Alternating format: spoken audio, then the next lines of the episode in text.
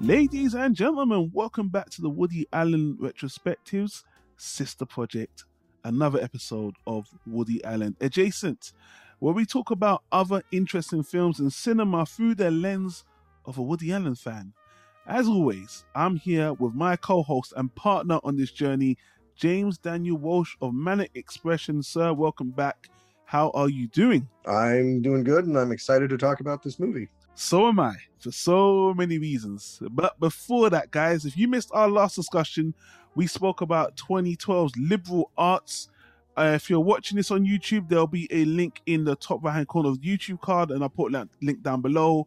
We're going to have a playlist of all these movies as we accumulate this Woody Allen adjacent project. You're going to see a library of Woody Allen like films, and I'm looking forward to us building this collection of discussions. And we're moving on to the next um, movie, which was a pick by James. James, would you mind telling us a bit about this movie, what we're discussing, the synopsis, and then we'll we'll go back and forth as always. Yeah. Uh, well, the movie is Keeping the Faith from the year 2000. It was uh, uh, directed by Edward Norton and stars him, uh, Ben Stiller, and Jenna Elfman. They play childhood friends who uh, all reconnect when they're adults, and Edward Norton has become a priest, and Ben Stiller a rabbi, and uh, Jenna Elfman is the the woman that they both fall in love with, and uh, and uh, wacky hijinks ensue from there. Pretty straightforward. I mean, you've seen this set up a lot of times: two men, one woman, childhood friends. You know, kind of a third wheel freeway situation. How's it gonna go? The first thing I want to say, James, is um, again the way we're doing this Woody uh, Allen adjacent is I've got two movies. James has one. We go back and forth. This is James' pick. But when James said we're going to talk about keeping the faith, I said, James, I saw that movie because I, I remember a couple of years ago I was looking for Christmas movies. I did like a Google search and it just came up. And I thought Edward Norton and Ben Stiller did a movie together in the 2000s, and I've never heard of it or I haven't heard people talk about it. What is this movie? Keeping the Faith? Huh? So, and I watched this, James, last year, and I remember thinking to myself, meh. I remember thinking, okay, the movie was just very paint by numbers. I just remember I was looking for a Christmas movie. It just seemed generic, romance, and I just thought, I don't know. I came away from the movie just thinking, okay, so I don't know. I just wasn't, it wasn't what I was looking for. So now, a year later, you've brought this back up. I've rewatched this movie last week and I was blown away for so many reasons. And um, it, to be honest with you, I've got so many misconceptions of what I expect in this movie to be. I just felt like I watched the movie for the first time, and I know this happens to people sometimes, but um, this was a really, really damn good movie. I'm really impressed, and I think the fact this movie is kind of been swallowed up by each's career, they are so well celebrated and loved for so many other things they've done. I can understand why this movie has disappeared in both of their filmographies that people don't even know they did this movie. But that's why we're gonna gonna talk about it. But I'm gonna throw it back to you, James. What's your history with this movie, and you know why did why did you recommend this movie? I want to hear you, your your side of things. I have an I have an extremely complicated history with this movie. Um, I was 20 years old when it came out, and uh, I was studying to be a priest. Are you serious? Oh my god! Yep. I'm just finding out something about you. I, I, didn't even know. My good James. Okay, yep. okay, keep going. Keep going. Um, and you know, my on my father's side, uh, everybody is Irish Catholic, and on my mother's side, I am a quarter Jewish. Wow. Uh, so I'm 20 years old. I have just had my heart broken for the first time, really, in my whole life, which is why I went to go join the priesthood. It was like other guys who go join the Foreign Legion or something. You know, woman broke your heart, so you're going to just chuck it all and go. Oh my um, god, this movie just gets even better and better. I mean, putting your life into it is blowing my mind. Keep going.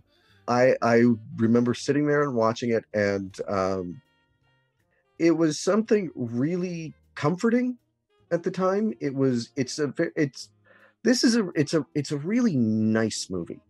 Like there's no villains in it. There's no um uh you know it's it's sort of described as a as a comedy drama. I don't i i see it pretty much as a straight comedy. You know with a, a romantic co- comedy it's got the the dramatic elements to it but it's still pretty much just a comedy. And um i think maybe the reason it got swallowed up uh, by everybody else's you know the filmography that's grown from edward norton and ben stiller is it's lightweight it's you could even call it inconsequential Mhm. but True. a movie doesn't have to be uh earth shattering in order to be a good movie and this was just something that I, you know th- we're coming off of like i remember at that time you know like fight club came Yes. out and American um, History X. oh American God. History X, Yes. and uh, even Ben Stiller at the time was, you know, he was in a movie called Permanent Midnight where he was a heroin addict, and um, so all these really heavy movies with these two guys, and then out comes, which was especially shocking that Edward Norton directed it. Yes. He's so, you know, the the opposite of of what you've seen him in in every movie up to that point. And um, That's my first problem, but I'll get to you. My, and it's, it's an internal problem, but I'll let you keep going. but it yeah it was just at the time it was um it was just a really nice movie to sit through and i remember just feeling good coming out of it and um uh i've gone back to it many times over the years i probably watched it at least once every five years I think this movie has extremely high rewatchability, and maybe it's because it's so kind of light in its execution. But just like you said, I think one of the reasons why when I watched it the first time, I couldn't really see it really is because and I really think people need to understand this because I think a lot of people are gonna have this problem. Edward Norton has done such extremely intense movies, and Ben Stiller is this is more his you know wheelhouse comedy, especially after this he had a massive explosive comedy that kind of defined his career. Meet the Parents. Before this, it was um the one with um one of his greatest comedy. eh, People say it's actually one of the greatest American comedies. Something about Mary. Yep.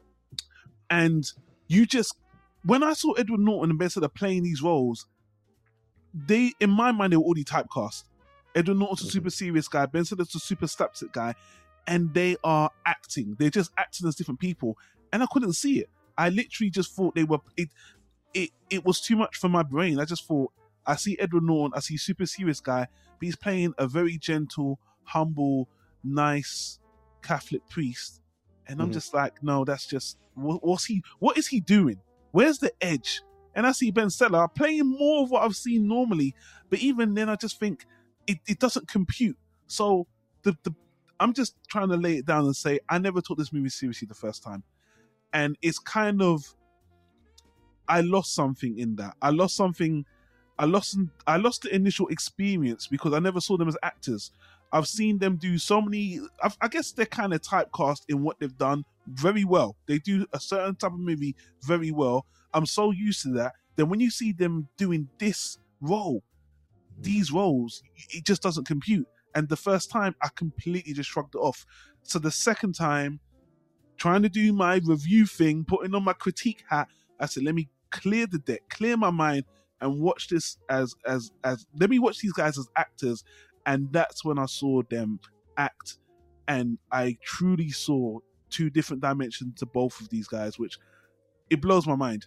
It really does because honestly, like like I said, if you see these actors for what they normally do, and you see this movie, you might be really surprised because especially for Edward Norton, Mm. I'm really shocked at how well he he he directed and acted in this movie. Well, and even Ben Stiller. I mean, you mentioned Meet the Parents, and uh, there's something about Mary. He he was, I think, starting to get typecast as the embarrassing things happen to him Yeah, in movies. You know, it's it's he's he's and in this movie he's confident and um, you know he's not uh, you know th- those other movies he's sort of the the guy chasing the woman and uh, you know, often not having much luck. And in this one, he's, you know, all the women are chasing him. So it, it was definitely it was a different kind of a role for him while still staying in that uh romantic comedy kind of genre. Yeah. Um there is a um there's a humbleness to this movie and just a genuine execution in how they act which it, it just kind of dis- disarms you as the movie goes on. The more i watch the movie and i just thought i'm starting to i i bought the relationship i bought the friendship and it's nothing heavy there's no edge to the movie. That's the most disarming thing. You're watching this movie seeing these two guys and expecting edge. Even something about mary for it being a romantic comedy, it's kind of crazy. It does some really zany things, and you expect that in this movie. Doesn't do that.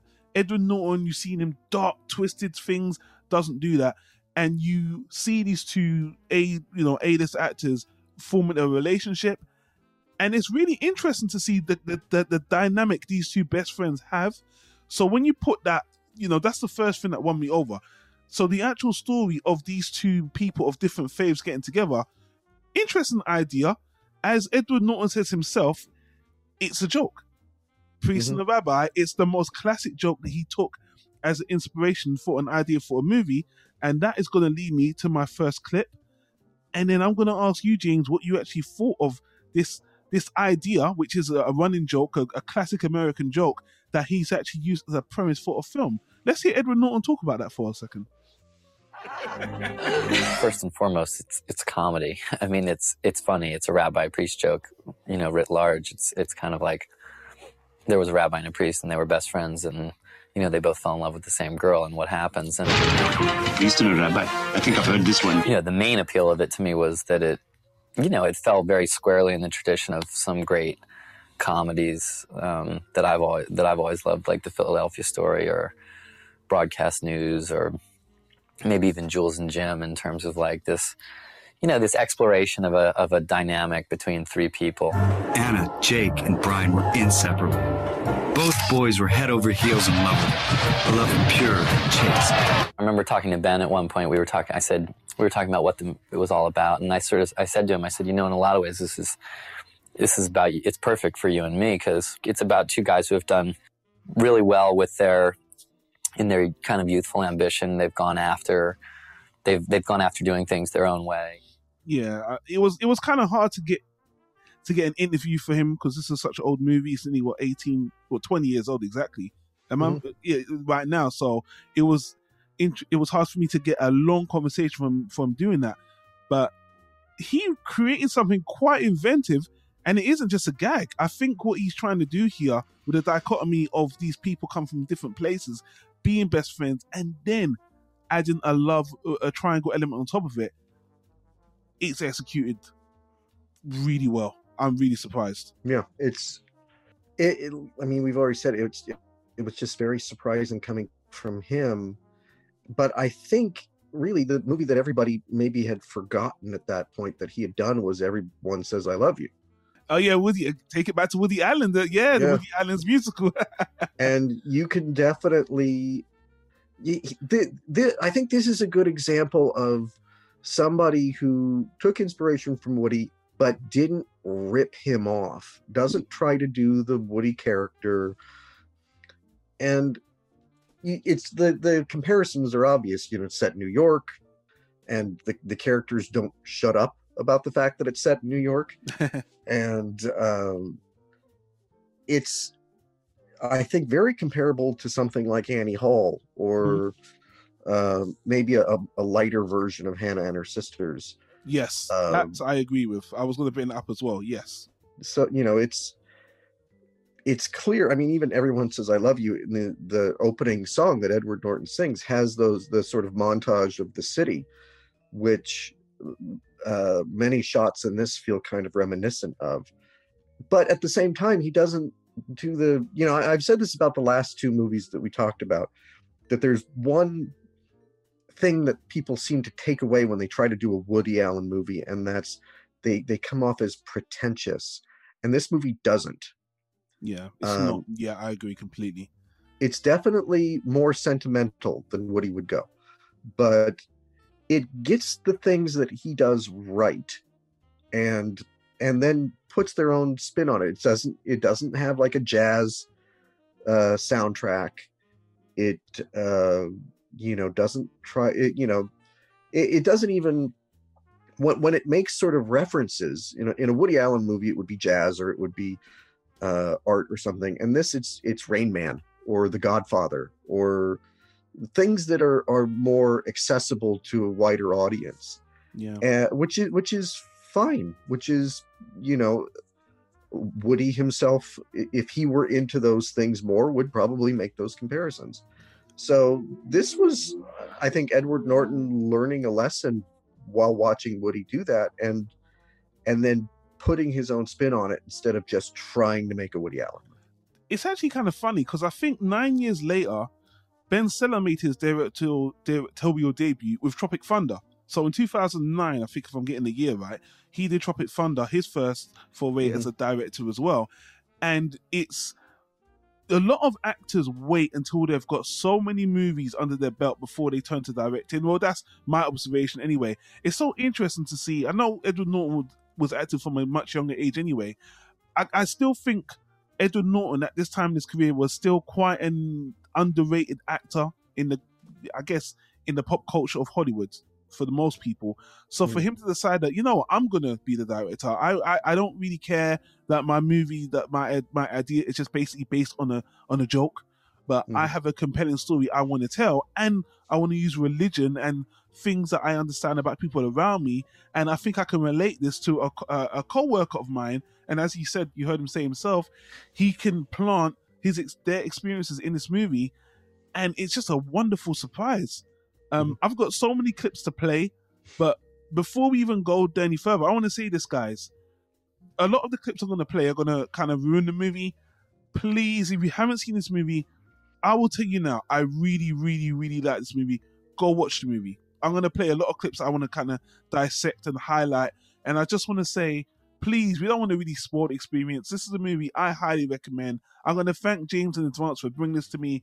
Go watch the movie, come back, and we're going to dig even deeper into this. But blown away. Uh, what a surprise. And if you like these two actors and you've seen them do the same kind of movie in different, you, you know what they do. You're going to get a pleasant surprise here. Um, and yeah, I, I, I, I, I can't wait to dig even deeper. But I just wanted to say that before we start playing clips and we kind of ruin certain elements of the movie because the script is great and I want to. The dialogue is really great as well, which is why I got so many clips. But yeah, guys, go watch it, come back, pause it, come back, and let's talk about it even more. But uh, James, I think we've been a little bit sexist. We've been focusing on the two male characters I was just thinking that. for too long. Let's talk about Jenna Elfman, and I'm gonna give a, I'm gonna give, funny enough, a bit of a backhanded compliment to her because she is phenomenal in this Mhm. role. But she kept reminding me of someone else. Her voice, her mannerisms, her whole character. I really thought she was a reincarnation of another human being, another actress. And then and then I found out something even funnier. I'm talking of Lauren Graham. Lauren Graham of Gilmore Girls. Hmm. They are so similar. It is fucking crazy. Everything about her in this movie reminds me of Lauren Graham, only to find out that they actually did a TV series together. Oh, really? yeah, in the early 90s, Huh. it was called Townies, and Uh-huh. they are really good friends. Oh, And I'm not even saying, even in, I know this is a deep cut, even if you go back and watch clips, they don't even act the same. I'm just, I was just so shocked how much, and I love Lauren Graham, by the way. I've already spoken about Gilmore Girls on my YouTube channel. You know, Bad Santa, I've done so much great things, Lauren Graham. Mhm. Jenna Elfman in her own right is fantastic. I already am in love with Lauren Graham anyway. So if you've got another actor like that in any way, she's such a, a perfect pick. She's so great. And let me tell you something, when you've got these movies where, you know, was one woman between two guys, I find that a lot of the the script kind of makes you hate the female character, and this is not one of them times. In fact, the balance and the understanding of where each character is coming from is phenomenal. And even in the latter part of the movie, where you get into the love triangle a lot more, and you could you could in a way see her as a villain, maybe. Well, not a villain. You could see her as using one of the characters. No, the way she explains herself and the dialogue that is written, which I'm going to play later, she is she was amazing, perfect, perfect cast, amazing. I loved her. Yeah, I mean, I I knew her at the time from a, a TV show that had been on called Dharma and Greg, uh, Yes, where she correct. played more of like a hippie character, Mm, which is the exact opposite of this character, who's you know businesswoman and uh, sort of master of the universe. And you know, I've I've had those female friends where you're hanging out with them and you're just friends, but they do certain things, and you're like, wait a minute, are they into me? I don't mm, what is happening right now? I don't I, you know. And the confusion that can ensue from that and i've i've had those friends and so i related to that that you know what how how things could be mistaken and how people could get uh their feelings hurt. But you, like you said you could easily end up hating this character and you never do. You know you you could say that uh Ben Stiller uh, and her making the decision not to tell Edward Norton that that's wasn't wasn't a great decision for them to make, but you understand it. You never like you never think these people are cruel. You Yeah. never think even when everything goes wrong, you never blame her, and that's a, a not only a credit to the writing, but it's a credit to her performance where you know the best the best kind of romantic comedies um for you know i, I think of this actually kind of as a, a romantic comedy uh, it's it's a chick flick for guys yeah, in a lot of ways and the best kind of movies like that I think even that. I think even that underserves it. I think it's even. Yeah. It's even stronger than that. I think that's even doing it a disservice. To be honest with you. but you can you you sh- you should have a crush on the girl just like they do Yes. uh i mean if you know i mean uh, the best example of that is annie hall Mhm. but you absolutely you're you're watching this movie and yeah you'd go you'd go out with jen elfman in a second if, this character from this movie i mean she's funny and and smart and and charismatic. Charismatic. charismatic, as hell. i watching this movie yesterday uh, rewatching it i thought why did she never break out into something bigger why did she not uh end up because Lauren Graham took her shine. Lauren Graham took her shine, man. I'm telling you, they're like the same goddamn person. Let me play the first clip, which is dedicated to her. And it's a funny clip. But the first time I saw it, I thought it was a little bit cringy. But again, every time this movie was kind of like, I don't really like this, it would always win me off for the end. And I'll play the clip, and then you you uh, hopefully you'll hear what I'm talking about. I am so sorry. What a waste. People should have to qualify to go out with you. You're too precious to be on the open market. That's what I try to tell them. See, they should listen to you. You're the best, you know that? If Only you were Jewish. Yeah, well, nobody's perfect. So what'd you wear? I'm not gonna tell you what I wore on my date. Why should I do that? I want to get an image of a young rabbi on the prowl. What's your game, man? All right. Navy blue button-down shirt, Hmm, it's a good color for your eyes. navy blue pinstripe suit, I can picture that. Tasteful, yet With a quiet power. Shoes. black Kenneth Cole leather, Size. big. Ow. Want to hear about the special knot in my tie? Oh, baby, no, we gotta save room for dessert. Don't give up hope, okay? I'll keep it alive. That's right. Goodbye, Mr. Sharp Dressed Man. Bye bye. You see, it sounds like they're having this like foreplay, but at the end, you can see they're just being very playful. And when Edward Norton, I'm going to compliment Edward Norton's directing as well. It's a very close shot of her, and it looks like she's, you know, enjoying the sensualness of what he's saying. But they're friends, and you can at this Mhm. stage you can see that. And again, she has just got so much charisma. I thought, you know, she's kind of broy. She's, you know, she's kind of got that masculine energy a bit, but it doesn't seem forced. A, a credit to her as an actress, it seems genuine. It just seems that who she is, and it's very attractive, very attractive. and you also get the feeling that maybe in a if in a different scenario she could have ended up with edward norton that maybe she does have a crush on him as well it's just not the same kind Yeah, and um, but that you know had he not become a priest maybe she would have come back and uh, it would have been a more difficult decision which one she actually liked which is something that again is is understandable. You, they they don't make her out to be playing the two off of each other. hmm Um, and like I said, I've had those friends, and you know, you you you kind of flirt, and sometimes you don't think anything of it, and sometimes something comes of it.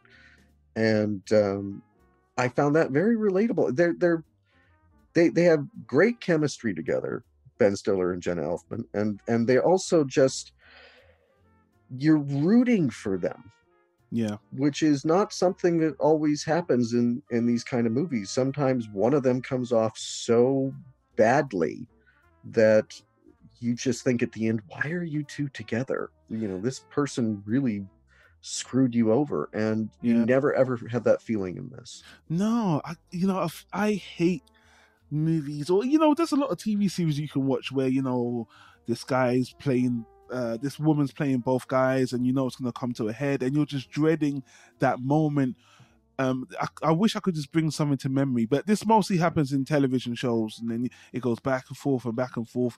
But when it was happening, especially jumping into the part where Ben Stiller and her was ha- starting to have the relationship, I never felt like it was malicious, like you said. I never felt like they were having those sexy scenes. And poor old Edward Norton, no, because we saw Edward Norton living his life and going through his thing as well. And I guess from a writer's perspective, Edward Norton was directing as well. He didn't actually write the movie. I get the writer's name as well, but he, you know, obviously he guided the movie, and to actually direct the movie, it takes a lot.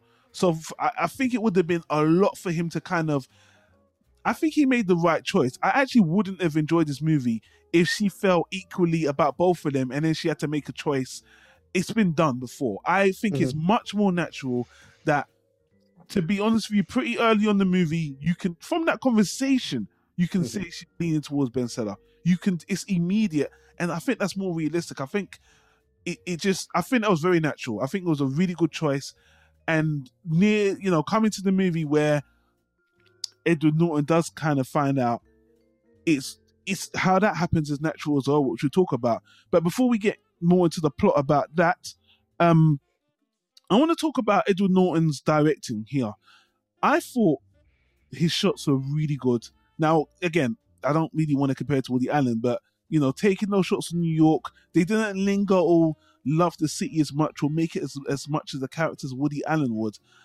But I really enjoyed it. I think he did a really good job. I think he had his own style, and I think it was his own thing. And I and I still think, again, when we spoke about um, "I Love You, Daddy" and you know uh, Louis C.K., it just felt so apish, like he was copying, that he was trying.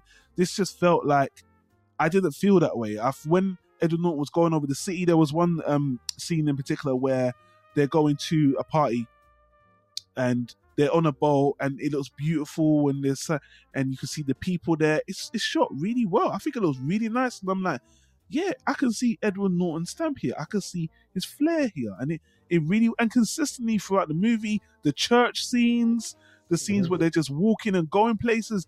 The movie, the movie breathes. There's not just jumping from scene to scene to scene to scene again, like I Love You, Daddy.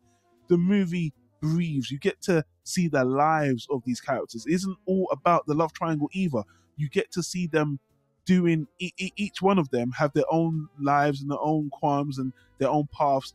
And I think the movie breathes, which is really good. It's not. It's not. A, it's not um like a one and a half hour movie. It just gets gets from here to there.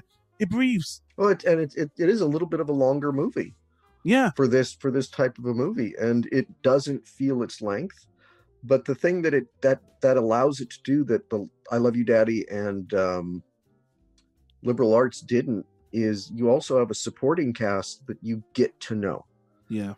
And uh, i'm so glad that i rewatched this because it, it had been a few years since i watched it because i forgot how good anne bancroft is Yeah. in this movie and how important it is to have Milos Forman in it as uh, as the older priest and uh, Eli Wallach as the the older rabbi who sort of are mentors to the younger guys.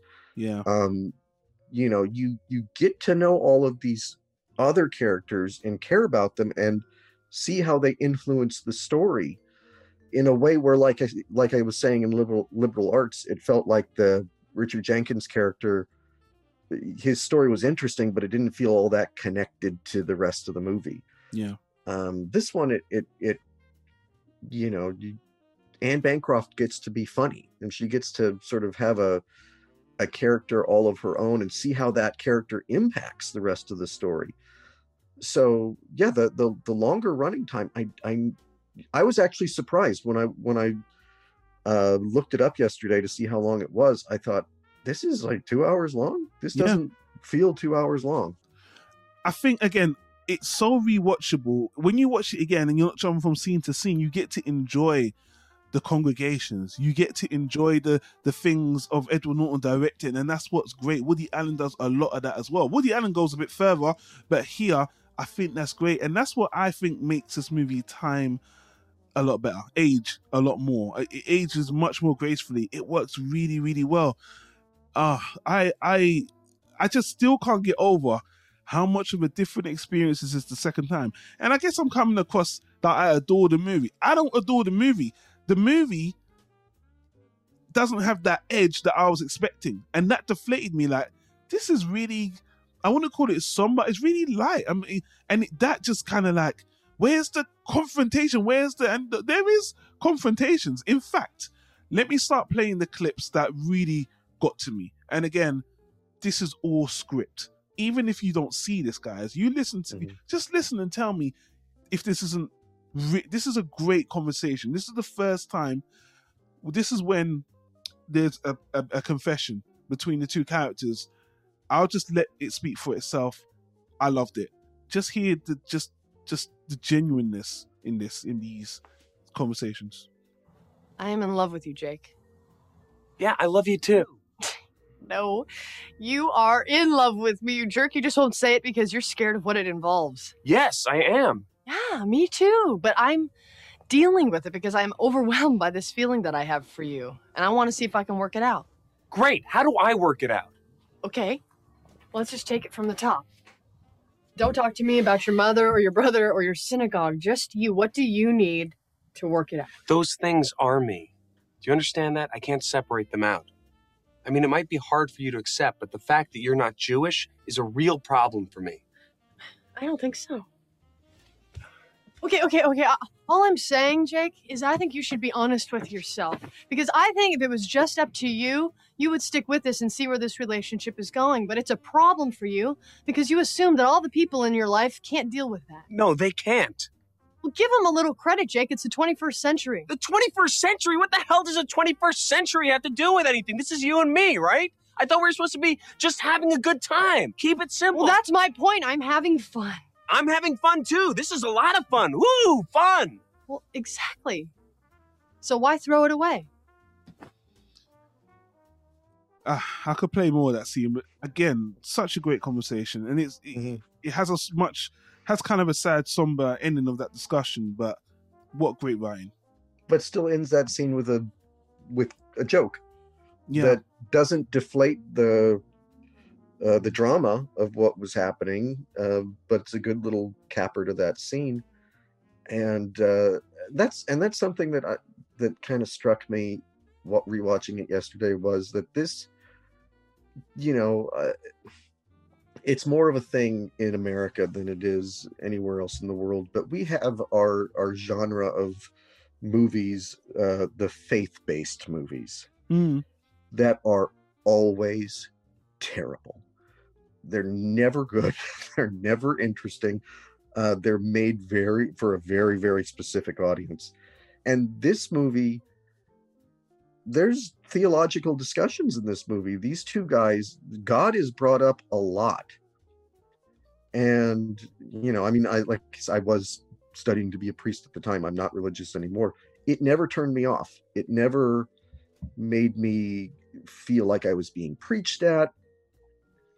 But they don't shy away from it. In, in you know, in another movie, they would try to keep that. Oh, we don't want to. Let's not talk about that. Let's not. You know, it, it's it's funny. He's a priest. He's a rabbi. Let's, but let's not actually talk about what they do. And you see how much their congregations mean to them yeah, and you know the there's that scene early on where edward norton is um talking to his congregation and explaining the difference between uh, religion and uh, faith, and it, it it made me wonder. I mean, I tried to look it up. Edward Norton tries to keep his his personal life uh, very quiet. He doesn't Yeah. like to have you know everybody know about who he is. But I was watching it, going, he's got to be Catholic. There's there's no way he's not Catholic because only somebody who had that faith could write those scenes because otherwise you'd have the you'd have the atheist character or the cynic or somebody in the movie to come in and kind of shoot holes in everything Yeah. and you never have that uh, but it, like at the same time like i said it never smothers the movie you never feel like No. um, you're watching what's that stupid movie god's not dead or uh, whatever horrible hallmark movie or something Yeah. It rides that line and it rides it perfectly I don't know what it is. The execution just works, and both sides. And this is the thing; it's not just one. If it was just a Catholic side, I'm like, Mhm, okay, but to get it right twice from both actors, mhm. it's kind of a feat. And just like you said, just like you, I was like, listen, I don't listen. I don't. I think we have to have this conversation as well. If a character, let's just say Edward Norton was atheist, does he have the right? I mean, everyone say an actor acts. That's what they do. In today's climate, no, it's Mhm. very different today. You know, people, oh, this guy is not. He shouldn't be doing that because he's not that. And you know, I don't think there's anything wrong with acting, even if it's something sensitive, as when you do it this well. And look at you, you're questioning if he actually is, Mhm. You know, a serious Catholic because of how well he executes the role. And so was I. Same thing with Ben Stiller. I was like, this is just too well done. It just can't be. I, uh, I hate to, I really, really hate to sound like I'm falling over this so much. Again, seeing these actors do these other roles, doing these very specific, very focused religious roles, and being like, man, these guys are actually what is what is going on here? Are these guys actually? you get the feeling watching the the parts where they're doing their services you would like to be there yes, and and they're really those people. I'm like, this Uh-huh. is I'm, this is why I'm so flabbergasted. you you could get into you know um you could you could so easily make cheap jokes like you know uh oh have you ever touched a little boy or Yeah, you know and go that direction. And instead it just looks at it and goes you know what? The people that go to this church and the people that go to this synagogue they're just nice people. And they're they're they have this community and um and there's nothing dark or sinister about it. They Nope. they don't get into the bigger politics of of anything. It's just focus on these two specific churches and the the people that go there and just you know just live their lives and try to be good people just as a side, just as a quick aside, there was only one joke in this movie which I thought in today's society they would remove. Or maybe you, maybe James will say to me, nah, nah, I'm, I'm being a little bit too touchy feely. There's a lot of actors in here, by the way. I'm going to name two. One I'm going to bring up right now. Lisa Edelstein, I can't say her name properly, who was Cuddy in House, House MD with Hugh Laurie, the Mason series. She's in this and she has a date with Ben Stiller.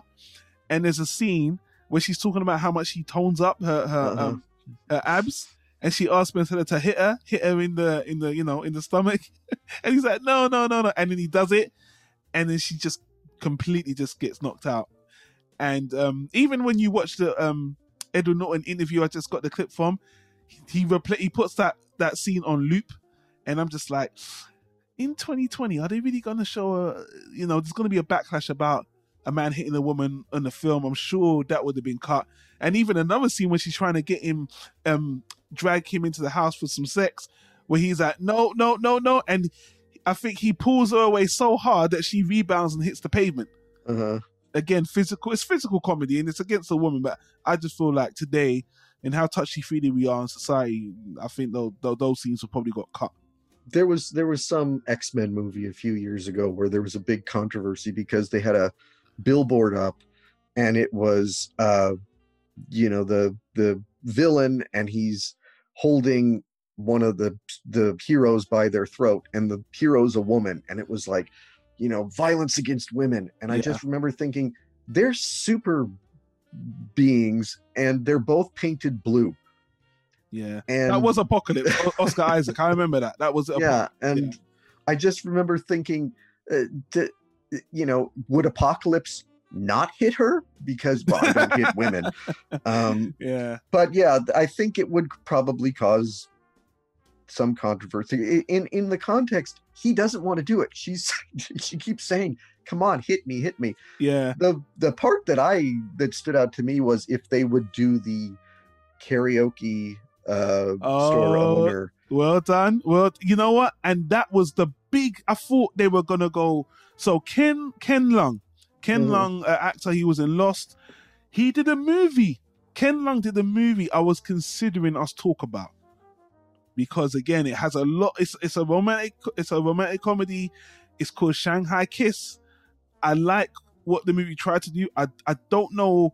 Let's just say it's for our consideration. We'll get back to that, but the character um, James was talking about is Ken Leung. There's a scene where they go to buy a karaoke machine, and there's an American Asian, and he's just hamming it up. He's got the Asian accent. Oh, it's really, really bad. But then at the end, he just comes out in American you know, guys, I I can cut you a deal, and it's funny. It was hilarious. They just, and I'm glad they just they did that, and he didn't. It wasn't just a stereotype. Edward Norton's smarter than that. I knew it wasn't going to happen, and I'm I'm glad that they just went through with that. So I don't have a problem with that joke. And even in i tw- no the i had no i mean well because the, the point of the joke too was yeah, he's doing it to dupe these people who come in and are too stupid to, you know they they think well oh well he's he's he's asian so of course he would know about karaoke machines and so he hams it up for that reason yeah he's not mickey rooney in uh breakfast at tiffany's or Yeah. something like that he's you know he's in control and he's and even he you know just when you think he might be the one character that is kind of a jerk in the movie they bring him back at the end yes, exactly. and show that he's a, a nice guy yeah, too yeah. And if you watch the credits of the movie, they show again Lisa Edelstein and Ken Leung at the end. They put their bits in the credits, especially the the, the scene I mentioned about Lisa Edelstein getting punched in the stomach. They actually make a they made a final joke about that again Mhm. at the end of the movie, which again is fine. It's I just I know there'll be a hit piece. So someone watching the movie like this movie's not okay. 2020. Yeah. I watched Keeping the Faith and I noticed some inconsistencies and insensitive things against women that wouldn't fly in 2020. Uh, uh, uh. well like i said that well why don't they address the controversy in the catholic church and Aha, ex- well done, exactly. you know it, that's because it's not what the movie's about to me the, i mean there were there were a few things that jumped out at me as being kind of dated Yeah, go ahead. What, what go on? What, what what what comes off your head as outdated? I'm interested. There's that bit in the beginning where they're waiting for her at the airport and Ah, you know he he says uh you know uh, I bet she still no. I bet she still le- listens to Leif Garrett and Ben Stiller. No, it's Leif Garrett. Didn't you watch the behind the music? And you know that stuck out to me as sort of like, okay, that's that's that dates the movie. That makes it feel a little old.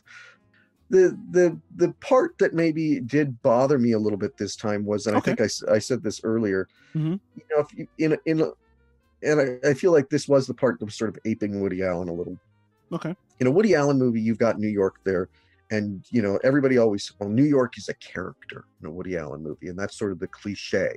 Yeah. But Woody always does it by just having the city; it's Mhm. just there. Mm. Here, there's so many lines of dialogue where somebody is saying, "New York is such a great city. Can you believe we live in New York?" You know, uh, and it it sort of goes on and on and on. It's a little bit telling instead of showing. Isn't that what you Americans do all the time? Unfortunately, yes, but this movie was uh I thought that was a New York stereotype in general. Forget Woody Allen. I thought that was New Yorkers love New York. They can't shut up about New York. That's what I just. I thought that was a go-to. it, it it might be. I mean, it's there's just that there's that one part where they're Edward Norton and Jenna Elfman are at a park, and um maybe it's Central Park, and uh, Edward Norton says something like, you know, oh, the, the true New Yorker knows that anybody who lives anywhere else is kidding themselves. And I remember looking at the scene and going, this doesn't even look like that nice of a park. I mean, it's fine. We have parks like that everywhere. it's not. It, whereas in a Woody Allen movie, th- there'd be, you know, like this. Obviously, the most uh, obvious scene is the the one in Manhattan. You know, looking at the the bridge. Woody has like I think one line of dialogue about yeah, this city. You know, it's a knockout. I don't care what anybody says, but mostly it's just the bridge. It's the that's speaking for itself instead of having to to point out we're in New York. Hey, remember everybody, we're in New York. Hey, listen, I can only tell you as an outsider, as a non-American citizen, I see that shit all the time Mhm. in American movies, TV shows. I think that's just this love for New York by New Yorkers. I hear it on the radio, some of my favorite New York podcast. I mean, I hear that shit all the time. I even heard, I think I listened to a podcast called Freakonomics where they've done that multiple times as well. So I don't know. But I, I'm not disagreeing with you. I'm just saying I see that a lot. I, I well, I, I mean, I, I they they basically make it clear if you don't live in New York, you're an outsider. So in that sense, I'm also on the outside of it. Um, but it, yeah, it it that that just there were some lines of dialogue there that Sure. just jumped out at me. The movie is just so damn charming. It is. I gotta play some more clips, you know. I got because I'm gonna play all of these clips. I know we gotta Please do. kind of wrap this up. Let me play some more clips, guys, because I love it that much. I'm sorry, but yeah, uh, this was great, and this again, I would say, Edward Norton's directing the movie, and he puts the light on Jen Elfman and Ben Stiller, and because of that, I would say as an actor, he slightly shortchanged himself, but he's directing the movie anyway, and that's what he wanted to do. You know, he wanted to guide the movie and act in it. And so I'm not surprised he's not in it as much as you might expect. He's in it a lot. I'm not saying that, but this is one of his this is one of his big scenes.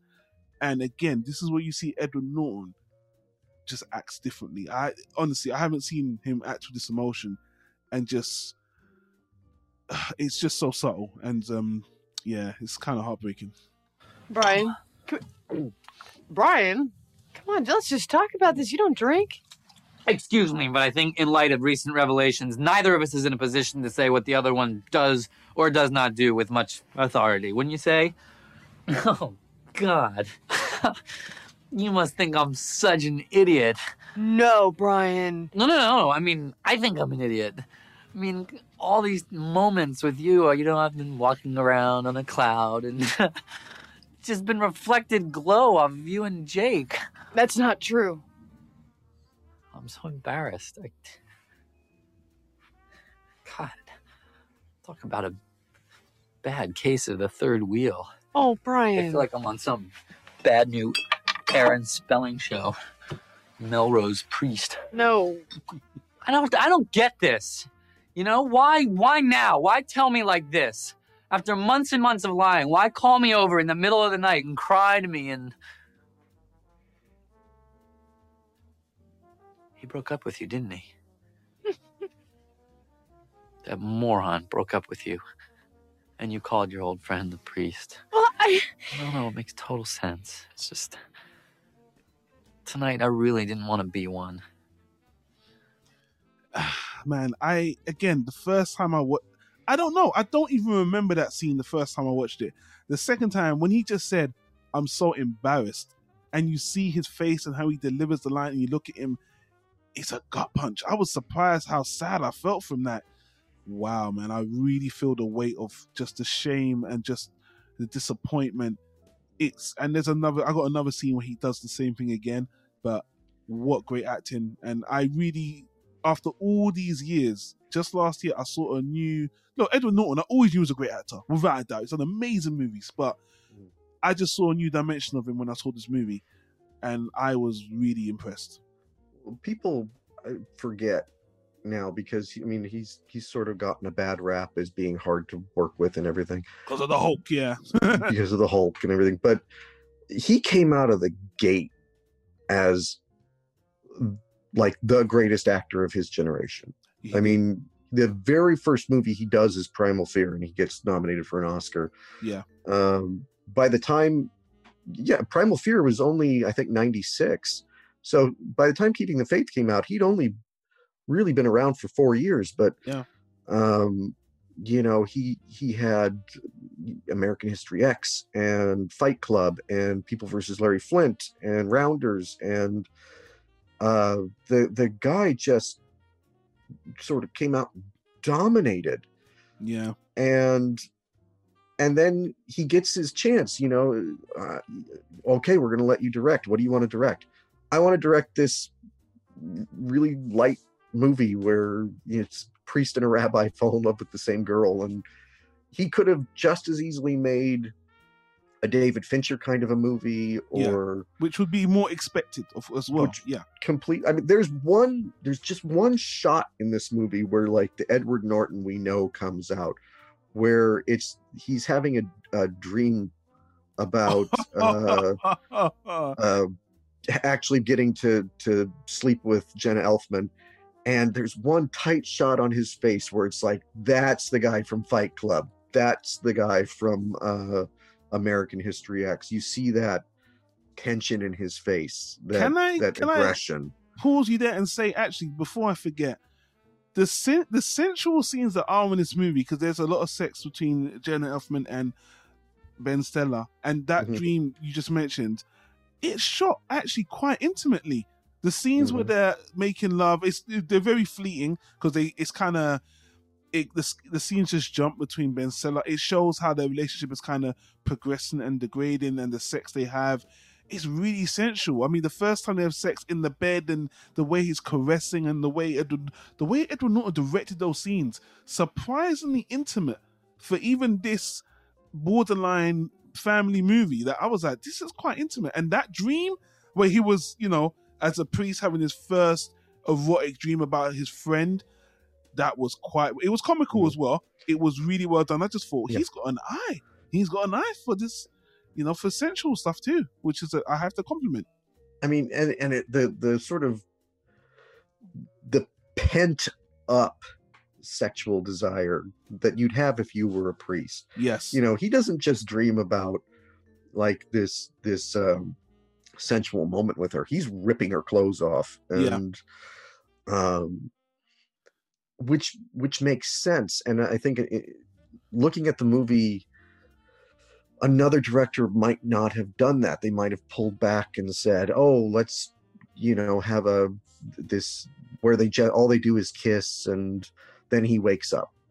And instead it's like no this guy has he's a priest. He's not had sex in you know they mentioned that he had had sex before he became a priest but this guy's repressed. Yeah, and so his dream has to represent that.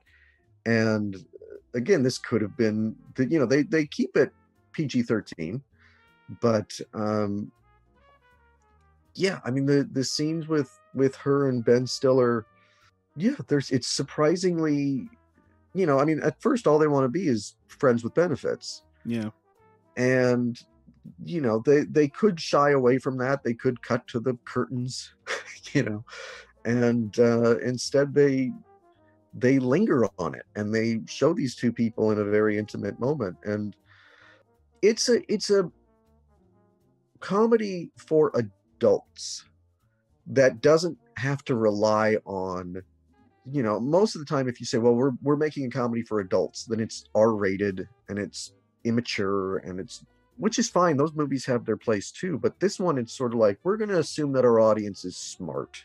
And i always it's one of it's the reason i love woody. It's because he always he doesn't play down to the audience. He never assumes that his audience is dumb. Yeah. and this movie you know says hey we're going to assume that you're all grown-ups here Well, let me play the last two clips and then to that because I got a question to ask you. It's our Woody Allen question, but um, okay just because I was just about to interrupt you to play it because you you almost pinpointed the perfect place perfect place to play this, but I'll play it here anyway. And this was um when he talks to his uh, priest about the situation, how he felt. I don't know. I'll tell you something. If she had kissed me back, I don't think I'd be sitting here right now. I would have given it all up. And I mean, she didn't, but I don't know. I just, I keep thinking about what you said in the seminary about how, you know, the life of a priest is hard. And if, and if you can see yourself being happy doing anything else, you should do that. Well, that- was my recruitment pitch, which is not bad when you are starting out because it makes you feel like a Marine. The truth is, you can never tell yourself that there is only one thing you could be. If you're a priest or if you marry a woman, it's the same challenge. You cannot make a real commitment unless you accept that it's a choice which you keep making again and again and again. I've been a priest over 40 years, and I fell in love at least once every decade. You're not going to tell me what to do here, are you? No. So then you've got some added wisdom to the story as well. Uh, there's one last clip I'll play in a minute, but I, I just want to say the movie has definite wisdom in it. There's a lot of allegories. There's a lot of sensible talk. There's one scene I didn't I didn't want to capture. There's a an argument between Ben Stiller two between Ben Stiller and Edward Norton. The last argument they have when Ben Stiller kind of catches him outside after they've had a massive fight, and that was just that one scene where they really argue and they have it out is when they show their true friendship. When they really rise above. Their you really see what their friendship is really about, even with the situation they have with the love triangle. And the I felt jealous. I felt I don't have a friend like that. Like Yeah. they really love each other as friends, regardless of what's going on. And even if the thing I love about this story is that I felt like no matter how the relationship went with the with Jenna, they still would have been friends because mm-hmm. their friendship means more to them. It's really important that they're all friends. And on that note, I will play the final clip, which will solidify the point I just made, which is an amazing, amazing final point. You don't have to say anything, okay? Just listen to me. I just want to say one thing and then I will go away. You're my friend. And whatever else is going on, can't have you out there thinking that my feelings for you are tied into my feelings for Jake. That's not the problem. And you know it. I thought you wanted me. And and that affected me. I don't know. I, I maybe that's not fair and I'm reading all kinds of things wrong, but it sure felt that way to me.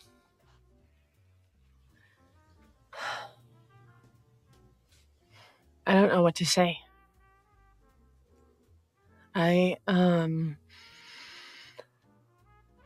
I've just been having so much fun and. I've been feeling all of these feelings lately, and not just my feelings for Jake. Reconnecting with this part of myself that has been shut down for a long time. And if I indulged those feelings too much with you, or if I took you for granted, I am so sorry. I can't bear that I hurt you.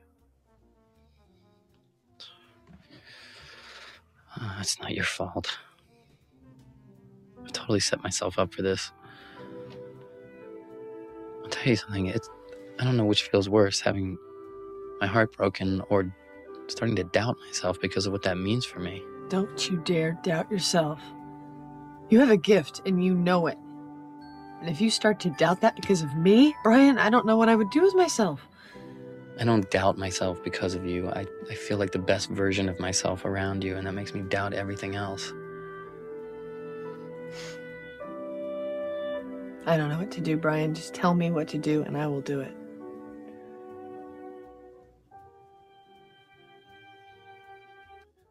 that last scene just showed me how sophisticated and mature the movie is with its narrative and its friendship. And that, I mean, no matter how silly the movie is, that the friendship and the way how evenly mature it is and fair and honest, Mhm. and I and earnest. I think earnest. I think Mm. this movie is really, really, really, really, really earnest in a very mature way. That maybe you have to be a certain age to appreciate that you just don't see in many movies, especially in a movie about you know a love triangle. The, they are so trite. Those relationships and Mm. those series and those other narrative, those other mediums that tackle freeways are so annoying.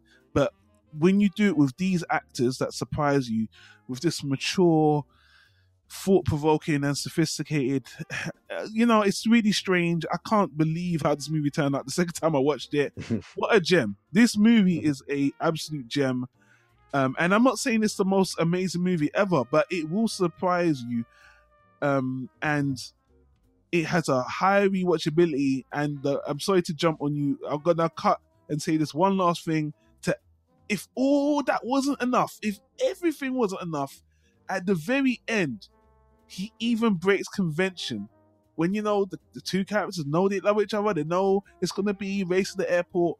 Even the way the final, you know, love hmm. bit is executed defies convention. Edward Norton's like, you know what? I'm gonna do that even differently. Even just the setup, it's fun, it's different, it's unique. It makes a film different and refreshing and funny. I mean, that's what makes this, to quote an Aladdin reference, a diamond in the rough. Mm. Yeah, i- it's. Um, I want to watch the movie again. uh, it's, it's. Um, you know, I mean, what you you said, you know, I, I- I've. I think that was another thing when I was watching the movie that I related to the the first time I watched it.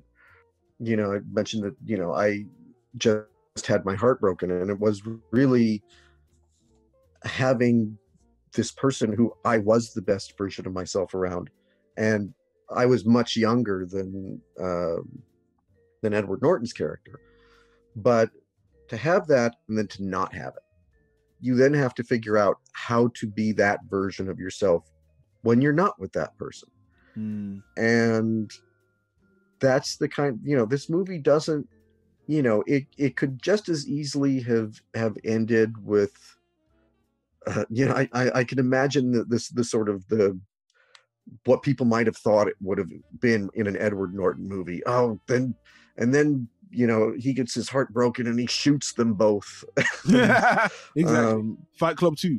yeah and and instead it's even when it gets uh that scene that you mentioned where the two of them have the big fight i never i never disliked ben stiller in it because never, never. yeah.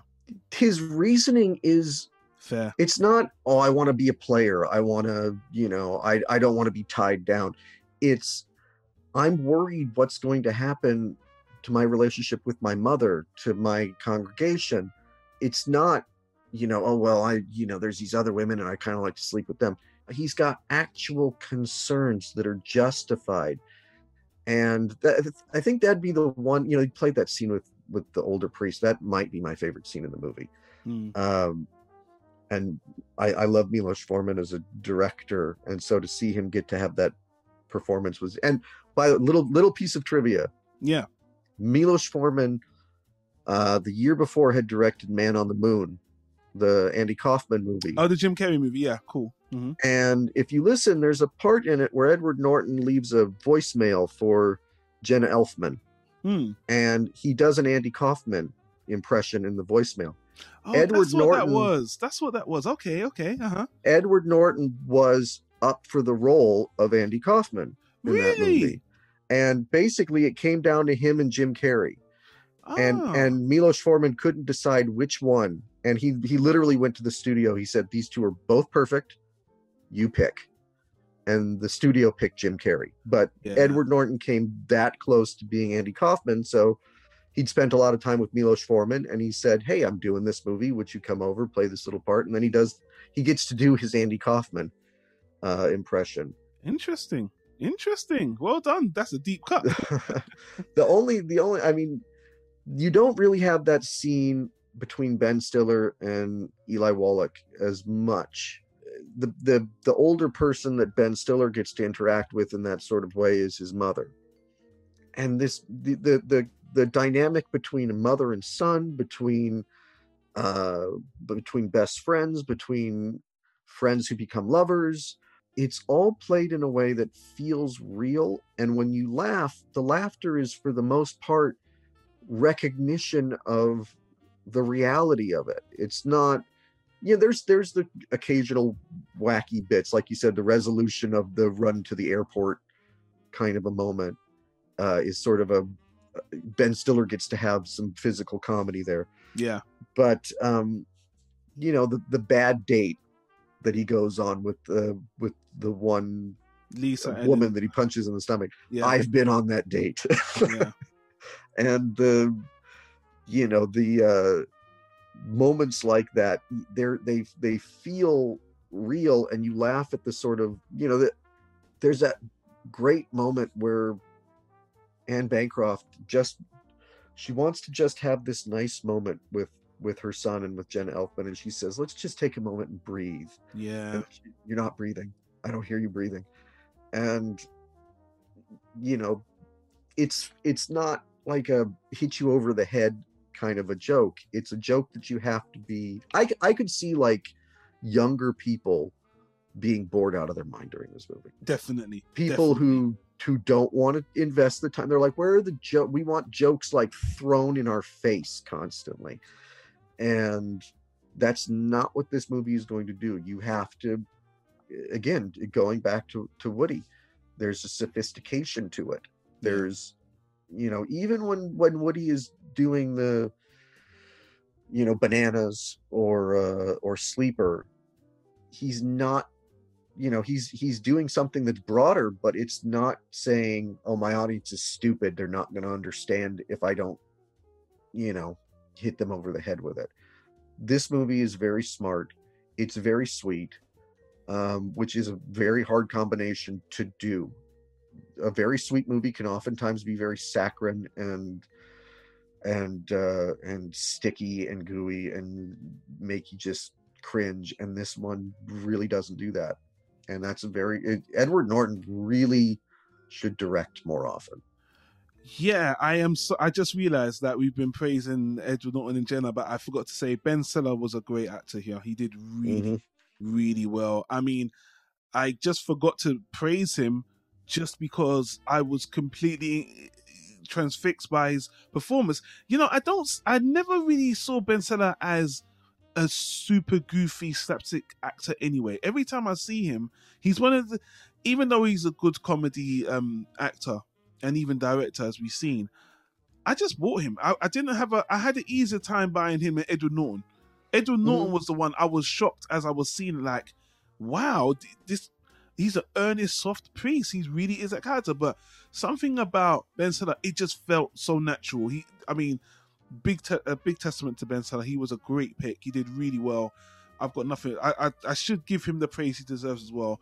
And you know their friendship for both of them, they both bring it to the table. They're both on an even kill. I believe they're friends in real life. Obviously, that's why they did it together. It shows in the movie.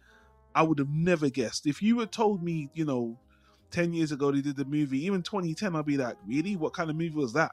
Was Ben Stiller a cop and was um, Edward Norton a killer, and then you know some goofy hijinks. You know, if you told me they were oh one's a, uh, a rabbi, one's a Catholic priest, and they're both in love triangle, be like, get the fuck out of here. no, I mean, even if you look at, you know, it's a very subtle thing, but like Edward Norton lightens his hair Yeah, in the movie and uh, is is more of a blonde in the movie. It, it's almost like he's trying to say to the audience, yeah, uh, "I know you just saw me in Fight Club last year, but um, just kind of settle into me doing this." And um, but you're you're right, Ben Stiller. Ben Stiller, um, I don't feel like he gets enough credit in general. Yeah. I think so. I agree. I wholeheartedly agree with that. I mean, he he's. I mean, he's he did the like the Meet the Parents movies, and um, and he's you know because you get into that, you know, oh, this was so successful, I'm going to try and do more of these, and then they're never as good. But he's he's done a lot of movies like The Secret Life of Walter Mitty, which which I didn't like. It wasn't his fault. It was a remake, and I wasn't. I was a bit disappointed with actually the script of that. I was very. I was looking forward to that movie a lot. When I was I mean that that's a movie that like I I feel like I like it more every time I see it. Okay. Um I didn't like it all that much the first time I saw it, but I I, I come back to it actually okay. uh, every few years, and I I find that I enjoy it more every time. But Hmm, um, okay. but his performances, I think what people were expect. Oh, it's a Ben Stiller movie. It's going to be like Tropic Thunder, and instead it was, you know, it wasn't the goofy. You know, people probably saw the oh did he do, did he direct that by the way? Did he? I He think did. He direct- directed I that thought one. He did direct that as well. Yeah. and did a gor I mean gorgeous job of of the the Cinematography is phenomenal. The trailer is Yeah. amazing. The trailer is the the trailer is maybe one of the best trailers they've ever made for a movie that wasn't really that great. But I have to agree. Yeah. um, but you know, you see the dream sequences in the trailer and everything, and you think, oh, it's going to be this wacky comedy, and instead, it's it's very earnest, and it's this guy on this the, this journey, and he can play those parts, and he does in this. He plays somebody who, even though he's he's funny in the movie, you buy him as a spiritual leader to this synagogue. You don't, you know, it doesn't feel like somebody you know where you see you, see somebody in in a in a part and you're like no i don't believe them in that part. You you believe him. You believe that he that people would come to come to the synagogue to hear him speak and and he would be that kind of a spiritual leader. And you believe it from edward norton. And that i that's maybe the the, th- the key to this movie because jenna elfman brings the believability to that both of these guys would fall in love with her you buy them in this and that is if if even one of them had been miscast it wouldn't work and luckily all three of them are great in it you know, I've I'm, I just I have one more clip. It's it's a funny one. I'm going to end on a bit of a funny joke, but all I will say, guys, you've heard you've heard us talk about the movie in depth. Play the clips. Just go in with an open mind. If you didn't watch the movie, you didn't stop. You heard us go over it. Just go in with an open mind. Forget everything you've seen for Edward Norton and Ben Stiller. As hard as it may be, try to forget and just watch the two actors, watch the story, and see what you think. And keep an open mind. It's just forget about edginess, forget about what they've done, the tone of their movies, the things they've done. You might be in for a really pleasant surprise. Um, and yeah, I'll play this final clip. It's just one of the funny parts of the movie. I think it, it, it kind of starts off this way, and then you get back. The movie kind of starts in reverse because Edward Norton, when it starts, is walking around drunk, and I'm like, "That's Edward Norton. I know what's happened. What's happened to you, Ed?" And then you, watch the movie, you find out, and then just this this part just made me laugh. So I thought I'll just bring it up here. Let me get this straight. I'm talking to a priest who went on a bender because his best friend, the rabbi, stole his girl. Right. I want to thank you for telling me this story Why? because now I can retire. You have to give me advice. That's what this is supposed to be about. Oh, oh God, what do I know? I'm a half Punjabi Sikh, one quarter Tamil separatist. My sister's married a Jewish doctor from New Jersey, and our other grandmother was an Irish nun who left me this bar, which is a very long story. You're a Sikh, Catholic, Muslim with Jewish in laws? Yes. Yes. It gets very complicated. I'm reading Dianetics. I don't blame you. That's probably the most Woody Allen joke in the whole movie. it yes. That that uh, i mean that real quick that probably is the only other bit that i would i would kind of criticize is edward norton starts telling that story to the bartender and he's drunk and he's slurring his words but when it goes into the narration he's suddenly very eloquent and speaking fine and yeah it's it's a minor little nitpick, but it was something that jumped out at me. It jumps out at me every time, like, oh, he's fine now, apparently. But uh, that joke is great, and um, Yeah.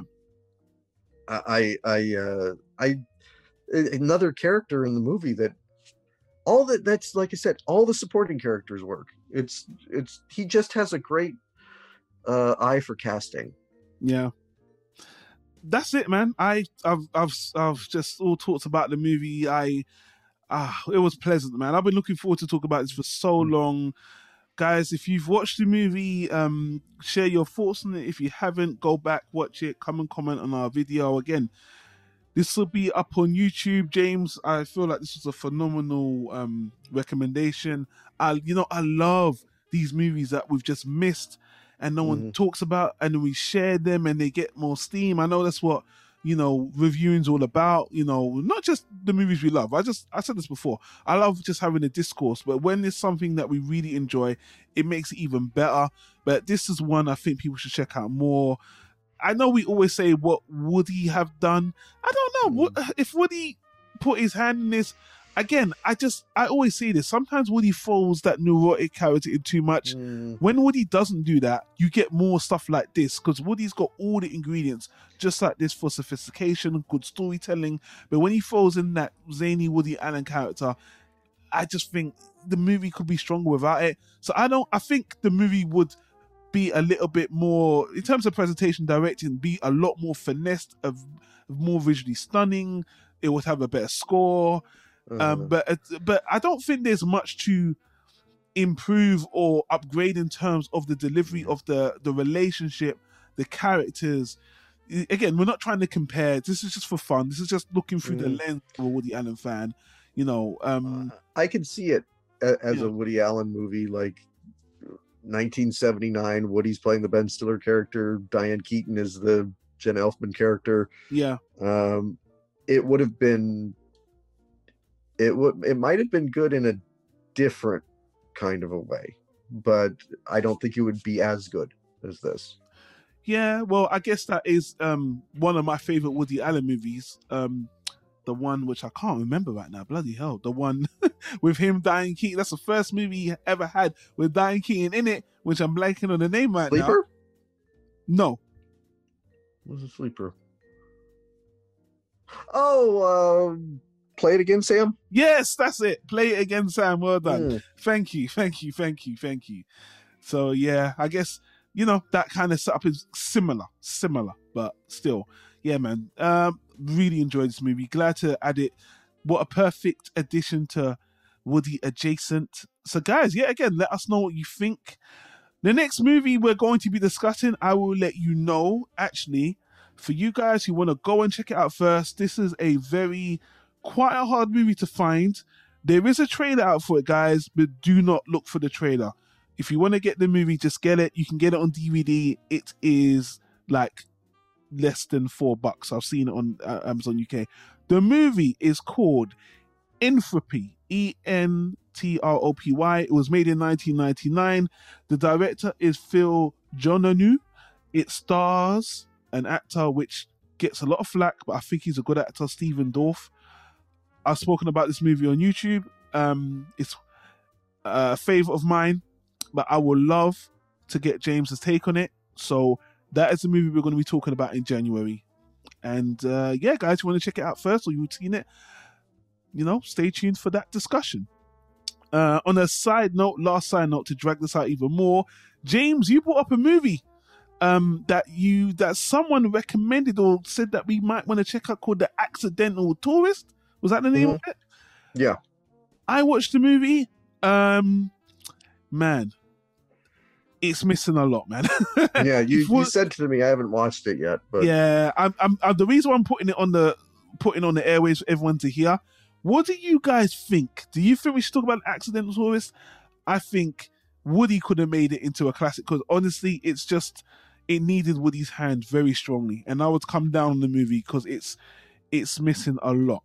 It's missing a lot, but it's got the ingredients. I really, I don't think I want to talk about it, but I'm gonna let James watch it and then decide if you want to talk about it, and then we'll go from there. But if you've seen that movie, then let us know. But that's that's for consideration. That's for consideration. So, anyway, James, um, is there anything else you want to say before I let you go from this discussion? uh, just uh, I, I hope everybody goes out and checks out Keeping the Faith. Yeah, Great movie. It's out on DVD. You can find it. Uh, the cover is kind of weird because, uh, you know, Edward Norton's hair is even more blonde on the DVD cover than he is in the actual movie. Mhm. it is the same movie, guys. It is the same movie. It's the only one with him and the Ben Stiller. And um, I don't think Edward Norton directed the movie after this, if I'm not mistaken. But He directed one just, I think, last year called Motherless Brooklyn, but it's very different. It's more like a film noir kind of a oh, movie. he directed that movie. I saw the trailer for that. Okay, Mm-hmm. Okay. Well, that, I think that's a crime movie, right? Yeah, I haven't seen it yet, but uh, uh, I I know it's the only other one that he's done so far. All right, let me wrap up the discussion there before we go on a whole nother bender. Guys, thank you for listening. Don't forget, James, where can they find you if they want to contact you directly, as always? Uh, you can always find me at manic-expression.com, and my books are available uh, on Amazon. The links will be in the description for that. You can find us on Twitter at Planet Tyro. We're on YouTube at Planet Tyro. All the links will be in the description. Thank you for listening. Thank you for subscribing. And yeah, let other people know you might find interesting. And in the meanwhile, don't worry, we're always on the lookout for more Woody Allen stuff. But um, until next time, thanks for listening.